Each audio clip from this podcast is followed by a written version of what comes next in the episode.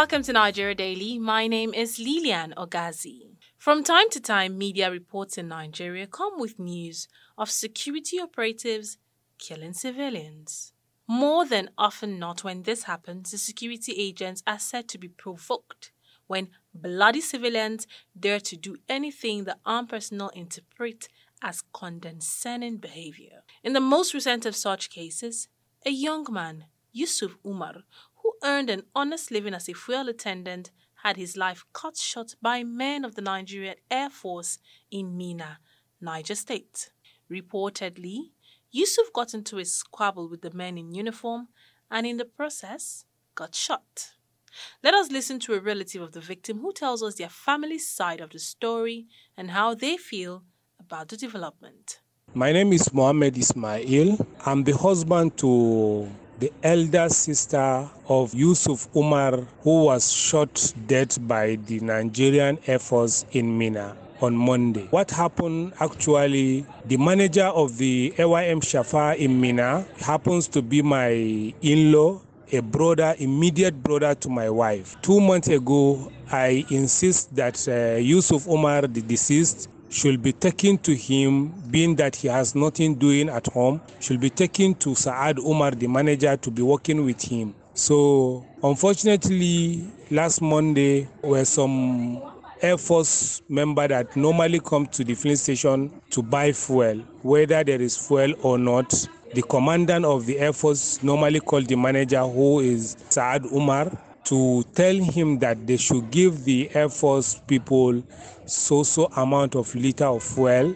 Later, he will transfer the money to him. So that very day, on reaching there, the Air Force people came. So he was in the mosque praying. When he comes out to uh, to the filling station, he discovered that there he discovered that the their car is parked inside the premises.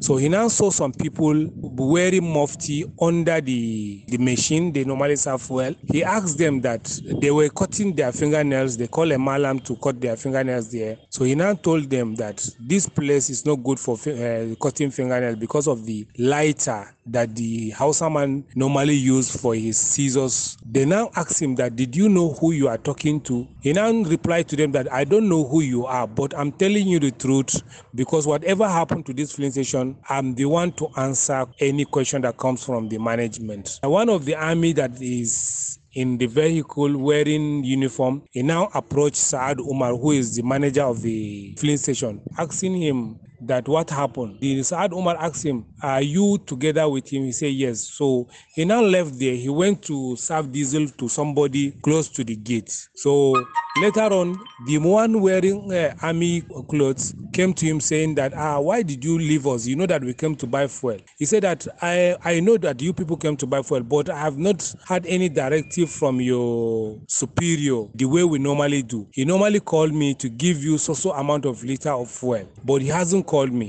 So now Saad Umar took his phone to call the commandant. He called the commander, the commander couldn't pick call. So on trying to call the commandant again, those people cutting fingernails, they come up and now start slapping Saad Umar, saying that why is he replying to their boss in a rude manner? So they start slapping him. So one of them took a cutlass from their own hillocks start slapping him with the cutlass. The boy that they killed, Yusuf Umar, came out and saw that they are beating his brother. He now rushed to hold the person handling the cutlass and hold him very well. Then they now, all of them now fell down. So they now take advantage and cut his hand. That's uh, the Yusuf Umar. When he now see that they have uh, Yusuf Umar pressed him down, he now called on the other army to shoot he, to shoot the the boy. Then he now shot him on the left hand. So he now shot the second one on his chest, close to his breast. So after that, they now entered their vehicle, tried to run. Then Saad Umar that they were beaten at the first time, he now went to close the gate so that they will not have access to go out. So one of the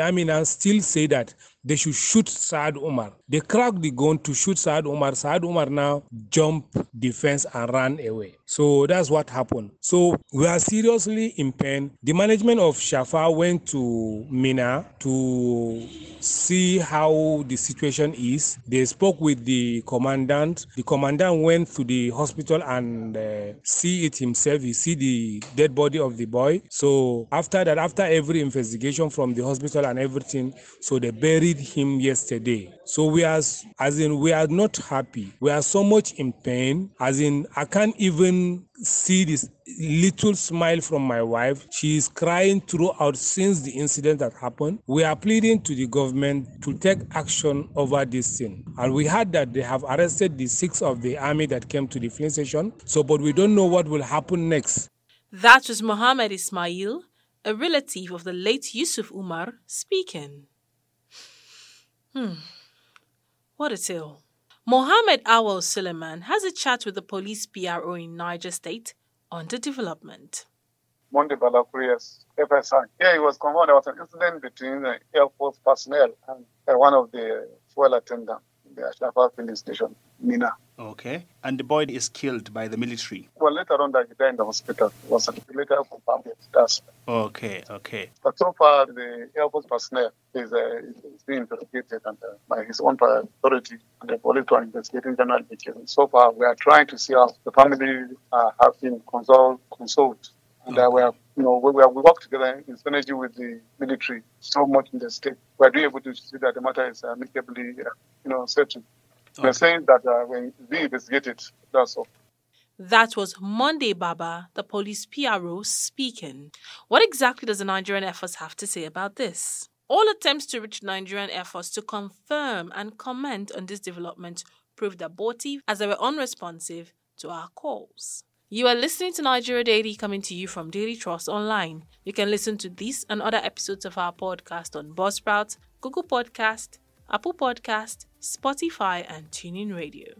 You can also listen on NAS FM 89.9 in Yola, Unity FM 93.3 in Jos, and Badeggi Radio 90.1 in Minna. We'll be going on break.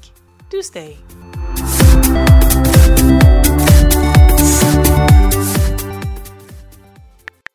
www.dailytrust.com.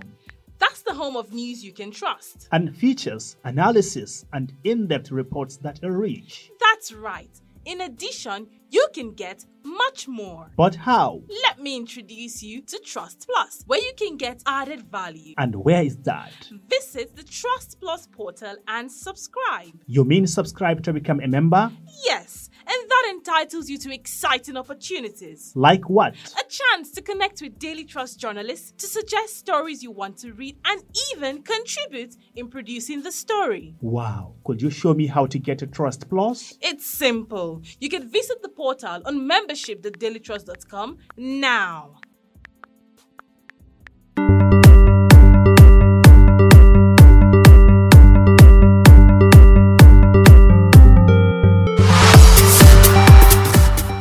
Welcome back. This is Nigeria Daily coming to you from Daily Trust Online. You can listen to or download our podcast on Buzzsprout, Google Podcasts, Apple Podcasts, Spotify, and TuneIn Radio by searching for Nigeria Daily. In this episode, we're looking at the reported killing of a civilian by a member of the Nigerian Air Force in Niger State. Before we went on break, we spoke with a relative of the deceased who told us how the family felt. Following the incident, what has the atmosphere been like in Minna? Our colleague Abubakar Akote tells us more. The situation is calm now. And police has assured that they are going to do thorough investigation to ensure that uh, justice prevails in this situation. Okay, so was there like um, was there an unrest earlier because of this? No, there was no any unrest because of this. Okay, so how do the people around feel about it? Uh, people feel bad, even though they some people blame the deceased being a civil citizen for going as close as he did to a somebody in uniform holding a rifle to even uh, uh, fighting, though, and they also blame the soldier for his inability to manage his uh, to control his anger that led to the death, the so, death of the deceased. Okay, so people are blaming both parties. Yeah, they are blaming. Some people are blaming both parties. While some blame uh, Yusuf Umar for going close to someone holding a rifle to uh, and even attempting to fight him. And on the other side, some people blame the soldier for not being able to manage his own anger, okay. especially as he was dealing with a civil citizen. Anyway, for now, I cannot confirm uh, his exact age but uh, he's a young boy. Uh, many people believe uh, he's not married yet, and a younger brother to the manager of the station where the incident happened. Okay, so has the station said anything in regards to what happened and um, possible compensation for the family? The management of AY Shafai statement saying that they are going to take all the legal measures to ensure that justice prevails, and they also said they are already in touch with law enforcement agencies to ensure that they do thorough investigation and make sure those people involved are punished punished law. And also, uh, uh, uh they said uh, yesterday, they said they will not allow this to affect the supply and sale of the uh, fuel because uh, people are already suffering from fuel scarcity, so they wouldn't allow this to to to escalate the, the hardship on the on the masses. Okay, so this has not made the people feel scared or uncomfortable to carry around their normal activity. No, this uh, doesn't scare people carrying out uh, their normal activities. Even though Minna has been uh, there has been an unrest in Minna for almost uh, a month now okay. due to youth uh, restiveness that is going on. Even yesterday, some areas were attacked. People are not always safe in Minna now, especially once it's six 7 uh, p.m., everybody start running to, to indoors. That was Abubakar Akote, our colleague in Minna.